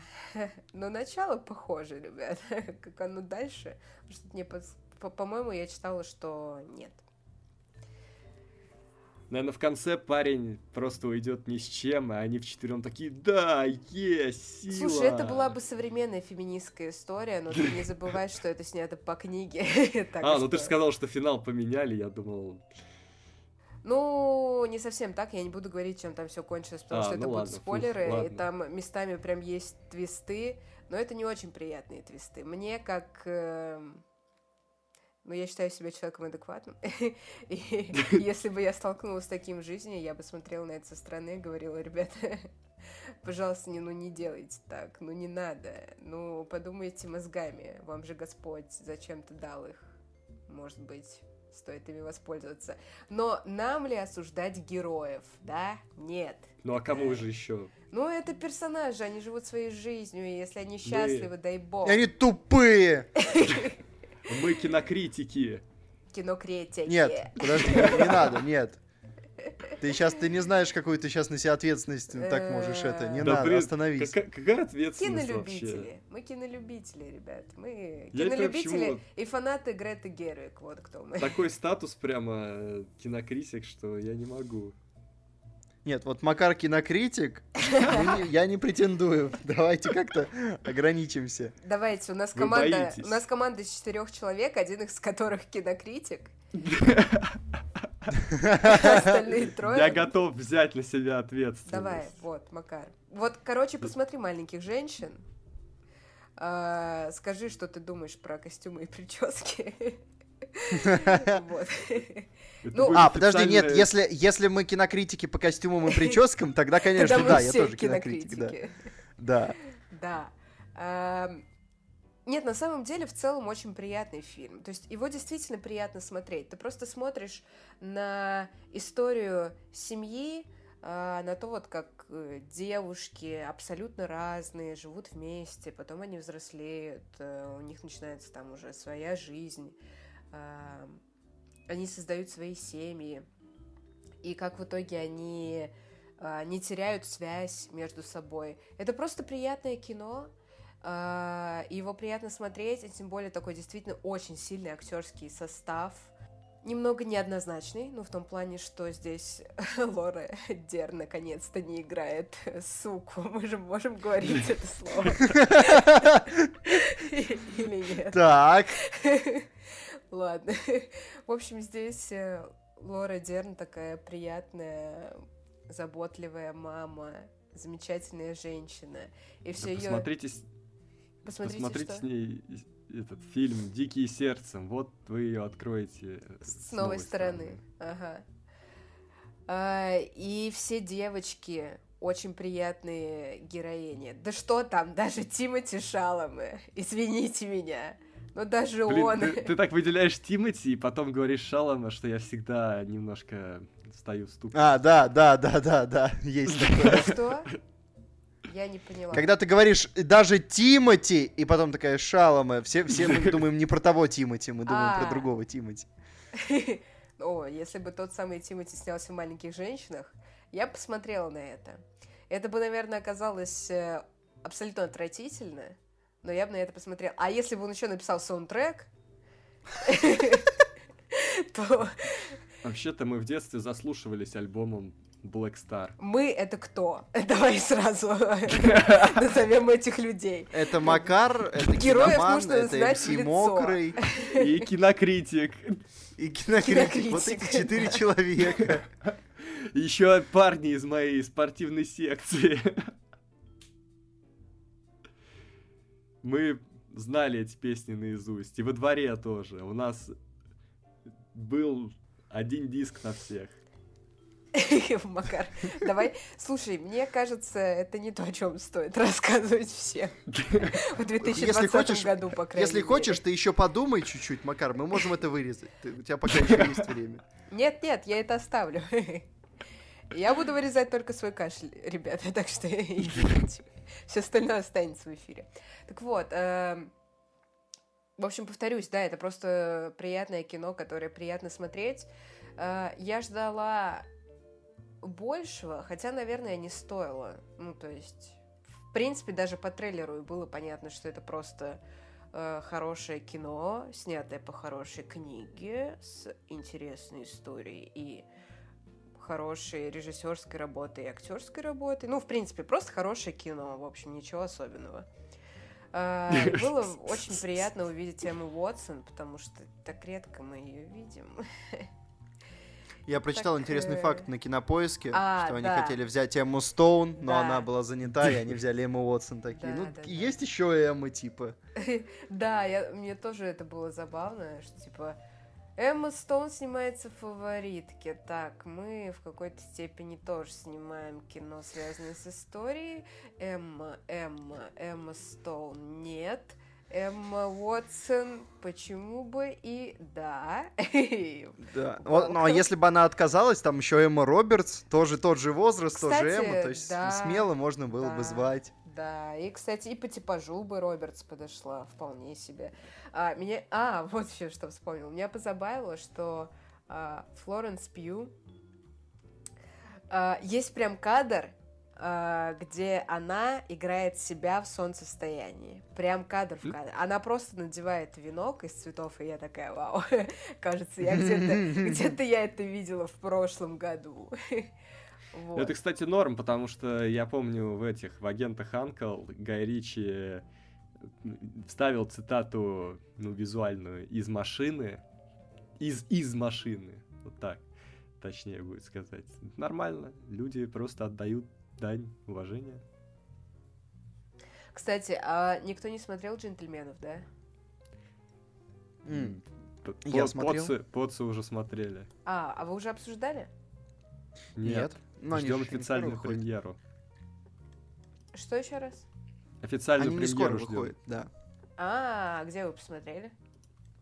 На пресс-показе. Они его зачем-то привезли за три недели, вот мы сидим, греем обзор. А, клево, здорово, я не знала, блин, прикольно. Опять тебя кинули. Че?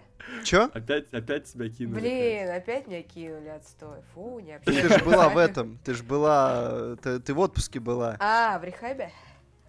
Да. Ага. Ладно, так вот, э, это была короткая история про Флоренс Пью.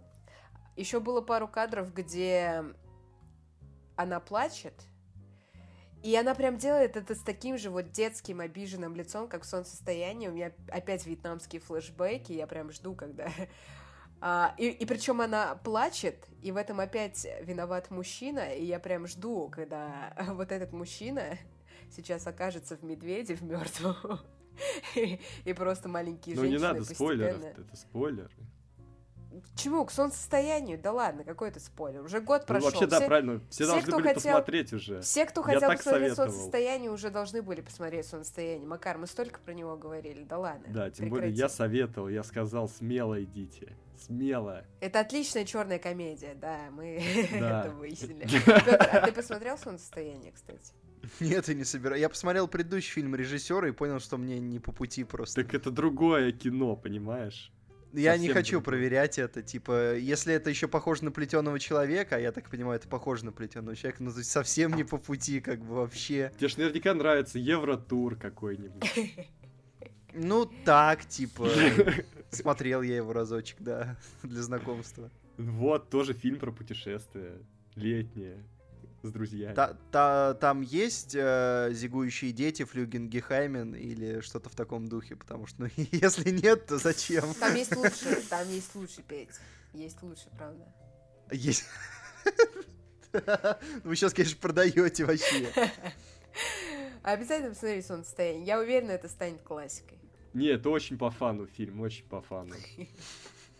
Так, ладно, маленькие женщины, ребята, под- давайте попробуем сегодня закончить подкаст. Ну давайте по оценкам пойдем. Ну, давайте по оценкам пойдем, да. В принципе, я сказала, что хотела. Ну, просто, в общем, э, подкаст, скорее всего, выйдет после 30 января, и, значит, «Маленькие женщины» уже в прокате. Если вы просто хотели посмотреть приятное кино с хорошим актерским составом, которое при этом еще номинировано на Оскар, то, пожалуйста, смело идите. «Маленькие женщины» вас, ну, не должны разочаровать. При этом, кстати, если вот говорить про э, Грету Гервик, она, кстати, отличный режиссер. Я уверена, что у нее большое будущее. И у нее же еще уже есть э, проект следующий, э, который выйдет в следующем году, вроде как, или даже в этом году. Э, короче, прям видно, как она растет.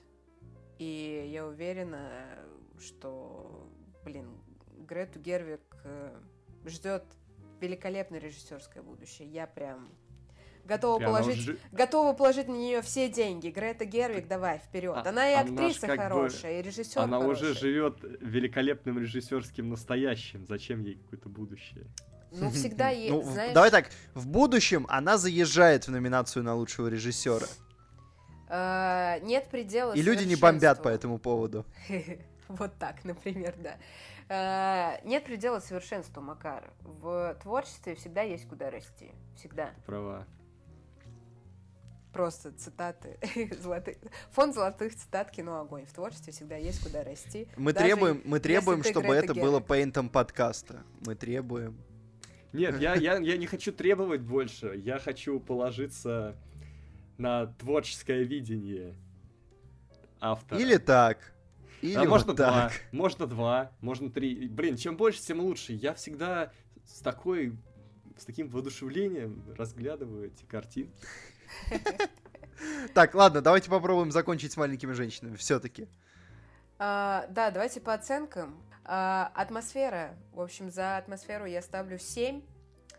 а, потому что, ну, вообще, когда фильм снят по книге, всегда нужно, наверное, ну, сравнивать, как это соотносится к с книгой, потому что это уже, ну, не совсем самостоятельное кино, а книгу я, ну, пока, извините, не дочитала до конца, поэтому мне сложно очень объективно поставить оценку.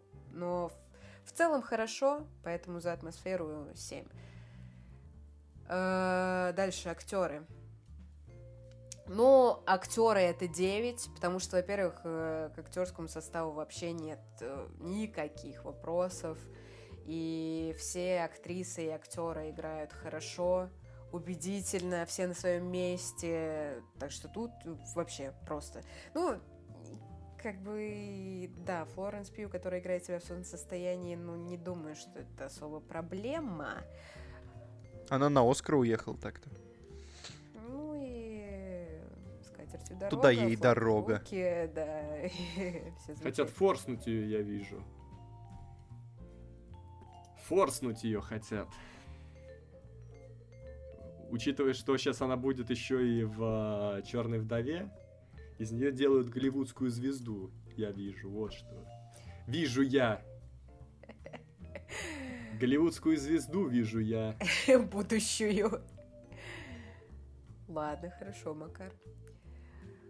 А, что мы там еще ставим? Э, Атмосфера, актеры. Сюжет. э, сюжет. э, ну, опять же, тоже снято по книге. э, снято хорошо. Ставлю 7. Потому что интересно, приятно, логично, гармонично. Ох, как зашло! А, Ну, слава богу, я уж, я уж отчаялся. Я думаю, все, обзор подходит к концу. Да. А, ну и отдельная рубрика костюмы и прически, потому что как бы фильм «Маленькие женщины» и костюмы и прически — это отдельные персонажи фильма. Отличные костюмы и прически, просто великолепные. Вот работа костюмеров, э, гримеров и стилистов просто на высшем уровне. Вот тут вообще никаких претензий. Картинка замечательная. Костюмы и прически 10 из 10. Целую. Все, посылаю лучи любви, добра. Великолепно. Хорошо. Вот, все. Ладно, давайте поговорим о фильме «Плохие парни» навсегда. Блин, Макар, удивляешь, давай. Я, кстати, я не планировал, но у меня друг очень любит, особенно вторую часть. Он сказал, пошли, а я подумал, ну ладно, давай потрешуем, чего уж там. Благо и билеты были недорогие, и в принципе я тоже...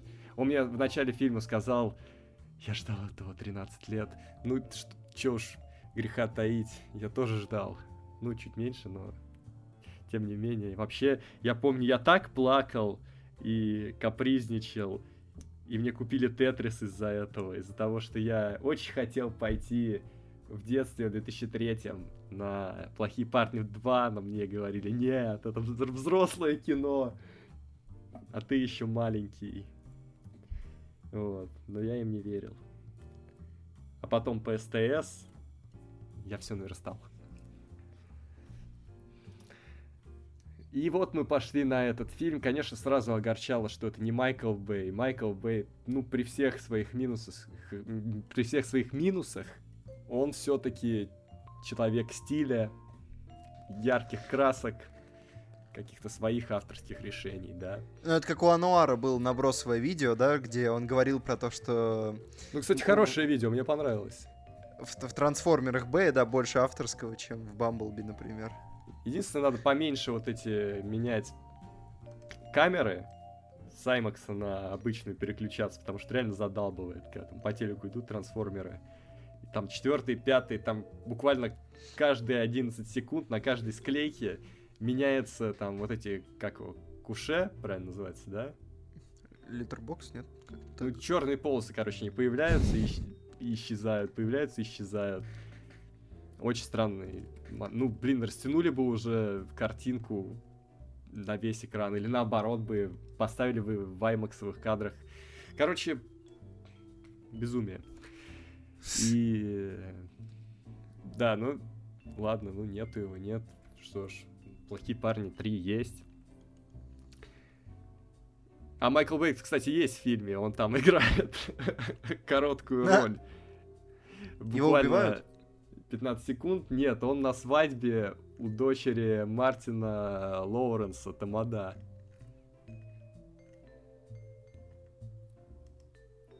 Почему мол- молчите? Я, у меня, у меня вы, вылетел, э, я не слышал, что ты сказал. Он на свадьбе у дочери Мартина Лоуренса Тамада в этом фильме. А, Вот смешно, это ирония. смешно. Да, такой троллинг. Да. Но фильм вышел очень средний. Проблема... Я даже не буду рассказывать сюжет. Какой тут может быть сюжет? Ну да. Рейтинг R, Макар, была кровь.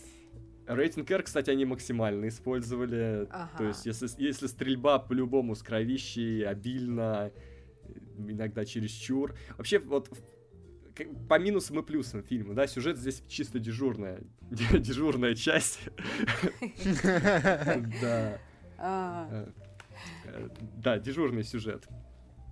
Но из плюсов, когда фильм пытается, точнее не пытается, а просто принимает трэш в себе, когда он понимает, что прежде всего это развлекательный фильм, несерьезный, когда он отдается вот в руки безумному черному юмору. Блин. Да. Что ж, Макар, ну, я так понимаю, голливудскую карьеру ты построить не надеешься. Да, безумному черному юмору, когда он отдается, вот э, тогда этот фильм реально очень смотрибельный, смешной, веселый, задорный. И единственное, что плохо, Вилл Смит слишком серьезный, мне кажется.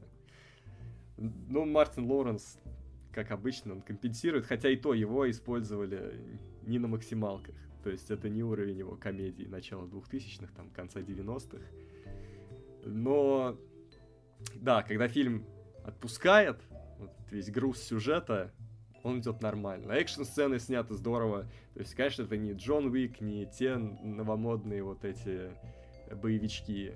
Но, тем не менее, снято стильно, есть интересные операторские решения в перестрелках, есть странные решения. Просто там в последнем сражении, мне кажется, режиссеры, я не знаю, кто оператор или вообще постановщики трюков решили, что они находятся в 2D измерении.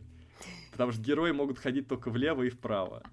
Они не могут Слушай, ну очень удобно. А зачем? А зачем давать лишнюю нагрузку? Просто объясни мне. Минимализм — это всегда путь к успеху. Поэтому, не знаю, очень сложно было бы сделать этот фильм в 3D. Слишком плоско. Ой, тут еще играет актриса из классного мюзикла. Просто. Актрисы, кстати, это очень красивые там. Это, да, актриса, певица. А, короче, красивые девушки, красивые девушки. Вот. Там подруга Уилла Смита вообще такая девушка, что Ой, погоди, а парень что там некрасиво играет, да? Уилл Смит, например, а? Ну, Мартин Лоуренс э, секс-символ, на самом деле. Вот именно. То девушки Вот. красивые. Мужчин давай тоже уважай. Из Сексист. минусов... Из минусов... Из минусов. Что? Конечно, полное отсутствие сюжета. Ну, не, не- хотя вот в первой части был какой-то такой, ну, для комедии достойный сюжет. Второй я не помню. Но здесь прям вот такой ненужный какой-то вот из форсажа как будто какой-то сюжет. Причем под конец он еще и становится дико тупым. Прям очень тупым. И частично он идет по стопам Гемини вообще. Что вообще плохо.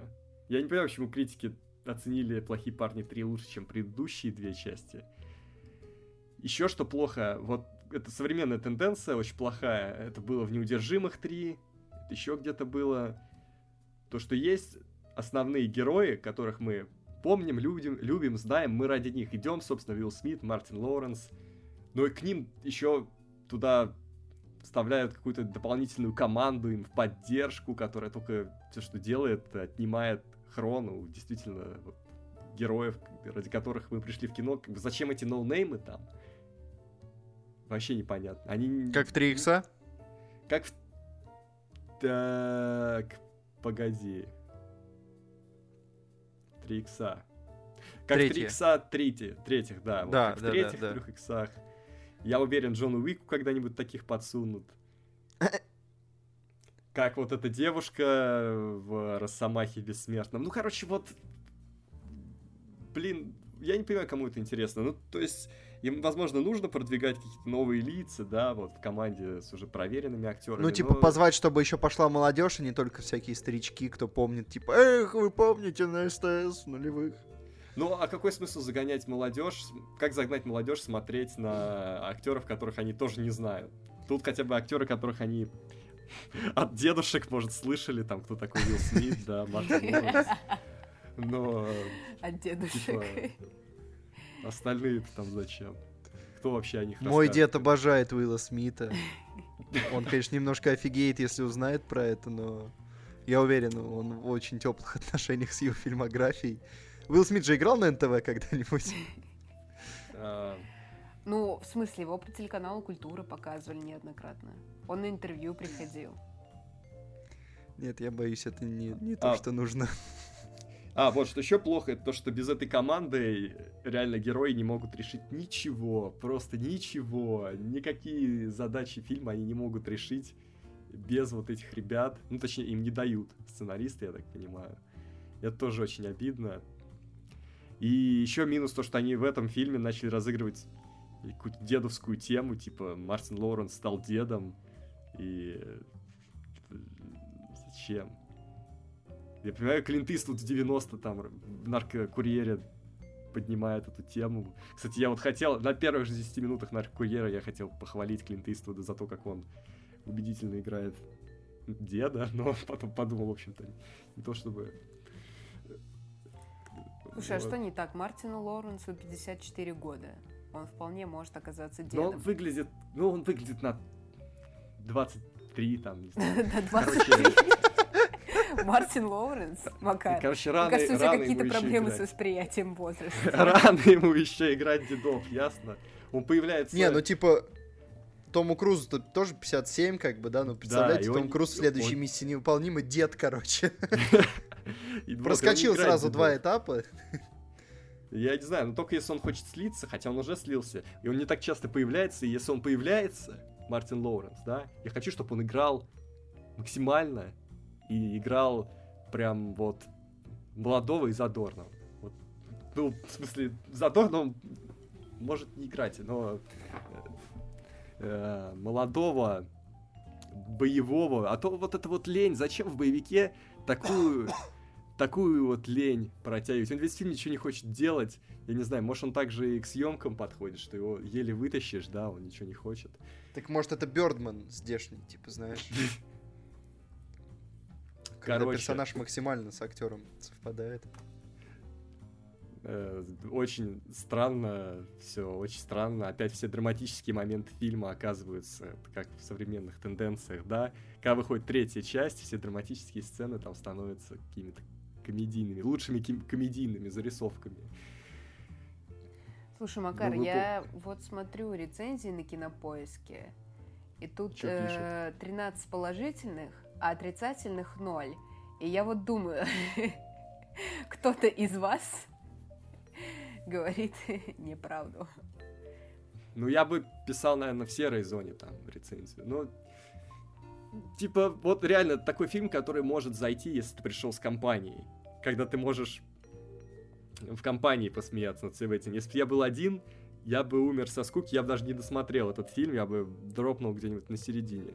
Потому что, ну, нельзя так. И чувствуется, что это уже не Майкл Бэй, что это какой-то там сторонний продакшн, потому что то и дело проскакивает элемент дешевизны, там, когда они едут в машине, и видно, что у них фон такой прям такой размытый, что, скорее всего, они не едут в машине. Короче... Они не попытались даже как-то там фишечки спародировать, типа камера не облетала вокруг там героев? Не, это такое. было все, но реально это, это не то, чего мы все ждали столько лет. Да, вообще не то. Уилл Смит не получил своего там камбэка. Печальная история. Что, оценки да. будут такие же печальные? Актеры Не молчи, Макар. Скажи, как есть. Шесть. Атмосфера а? шесть. Сюжет. Я бы хотел сказать шесть, чтобы получилось красиво, но пожалуй, что четыре. Общий балл 6. Ну и то, это я смотрел с другом. Если бы я смотрел один, это вообще было ничто просто. Это, в общем, э, депрессивное завершение депрессивного подкаста. У нас был подкаст, э, у нас разные были подкасты. Вот 97 это депрессивный подкаст. Когда мечта твоей юности исполнилась и оказалась э, шестерочкой. И то, если с друзьями. А, да, ребят. И то, это если с друзьями, которые ждали так же долго, как и ты. Ну что ж, это был подкаст «Кино Огонь», я так понимаю, да? Пишите, как у вас настроение теперь. Как у вас настроение, не забывайте. после этого всего? Будете ли вы нас еще слушать? Можете подписаться на, нас в Патреоне. Если хотите больше... Это окажет психотерапевтическое воздействие, да. Да. Больше позитивных подкастов. Так вы нас Да, обязательно подписывайтесь на Патреоне, да, это... У нас есть соцсети, у, у каждого из нас, даже у Владимира есть Твиттер, там, Инстаграмы. Подписывайтесь на Инстаграм, Твиттер Владимира, подписывайтесь на эти соцсети у других участников канала. Чего уж там. Да, Чтобы вот это вот событий. Все. Что вообще происходит? Кого мы сейчас э, прожариваем в Твиттере. Ну, друг друга обычно, ну, это тоже занимательный процесс. Да, это приятно. Так что мы будем рады вас там видеть. Хотя я не знаю, приятно ли Владимиру. Мы что-то у него ни разу не спрашивали, как он себя чувствует. Не подписывайтесь того, что... на соцсети Владимира, подпишитесь на наши. Екатерина, как я сегодня видел, кстати, там уже в Твиттере потихонечку, да, форсит подписчиков. Кстати, да. Кстати, да, да. Я, знаешь, я сегодня выложила два поста. Один в Инстаграм, другой в Твиттер. И в Инсте дала отсылку на Твиттер, и такая думаю, а у меня действительно в Твиттере меньше всего подписчиков, чем в моих других социальных сетях. Надо как-то эту, а, ну, поправить ситуацию. А потом-то я вспомнила, как ну, на каких постах обычно больше всего лайков. Вот, и такая думаю, дай попробую, но что-то пока петь, я не знаю, может быть, проблема во мне. Нет, ты, ты просто но... понимаешь, э, тяжелая ситуация, то есть вот у нас с Мак... Я не знаю, как у Макара, да, но как бы с одной стороны ты, ты привык лайкать девчонок в соцсетях, с другой стороны как бы коллеги, да, то есть как бы могут неправильно понять, и ты сидишь просто как это, как в том меме, над двумя кнопками. Нет, нет, Петь, а лайкните, пожалуйста, мой пост в Твиттере, а вдруг ваши подписчики его увидят, скажут, о, это же Катька, надо подписаться на нее в Твиттере. Мало ли она Что ж, это, интересное это, это, это наш план на ближайшее время. Это был подкаст Кино Огонь, ребята. Депресс-подкаст. А, мы уходим. Есть депрессивная песня э, откуда-нибудь, ребят? А, так, надо подумать. Или психотерапевтическую поставим такую повеселее. Давай еще раз, думаю... давай еще раз из ирландца, пожалуйста. Можем, можем из маяка повторить. Нет, давай что-нибудь. В плохих парнях было что-то? Ну там много рэпчика разного. Поставим какой-нибудь рэпчик из плохих парней. Плохой рэпчик из плохих парней. э, в плохом подкасте. Вот я говорю, представляете, если бы Тимати снялся вместо Тимати в «Маленьких женщинах» и написал саундтрек «Маленьким женщинам», мы бы могли поставить. Я бы, вот тогда у меня бы не было вопроса, смотреть ты или нет. Я бы уже бежал за билетами. Вот это действительно прогрессивное кино, которое не боится смотреть вот вызовом, блин, это, в лицо. Да. Ну, так мы это общем... называем теперь. Пока! Всем пока! пока.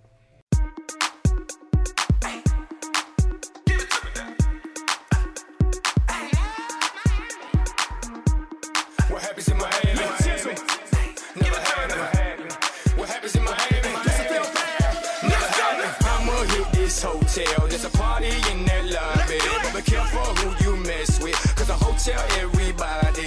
Miami, where all that ass from. And the girlfriend's got one too. It ain't my birthday, baby, but I wanna see you in her in your birthday suits. I was like, hey, she was like, yo. I was like, bowling. She was like, so. Wanna hit BTs, wanna hit Scarlets, wanna hit Tootsies, baby, let's go. She was more like I'm talking about a killer. I put her on the mic, beat it up like thriller. She the best friend, said, bring one more. Another bad one, you already know for sure.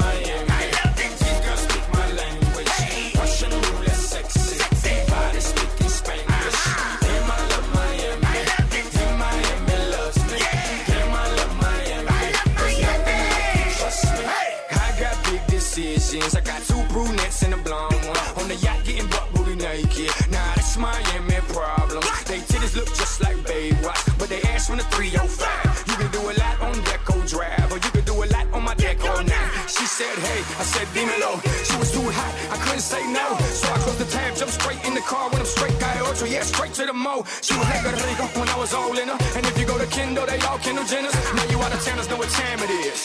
305, welcome to the crib.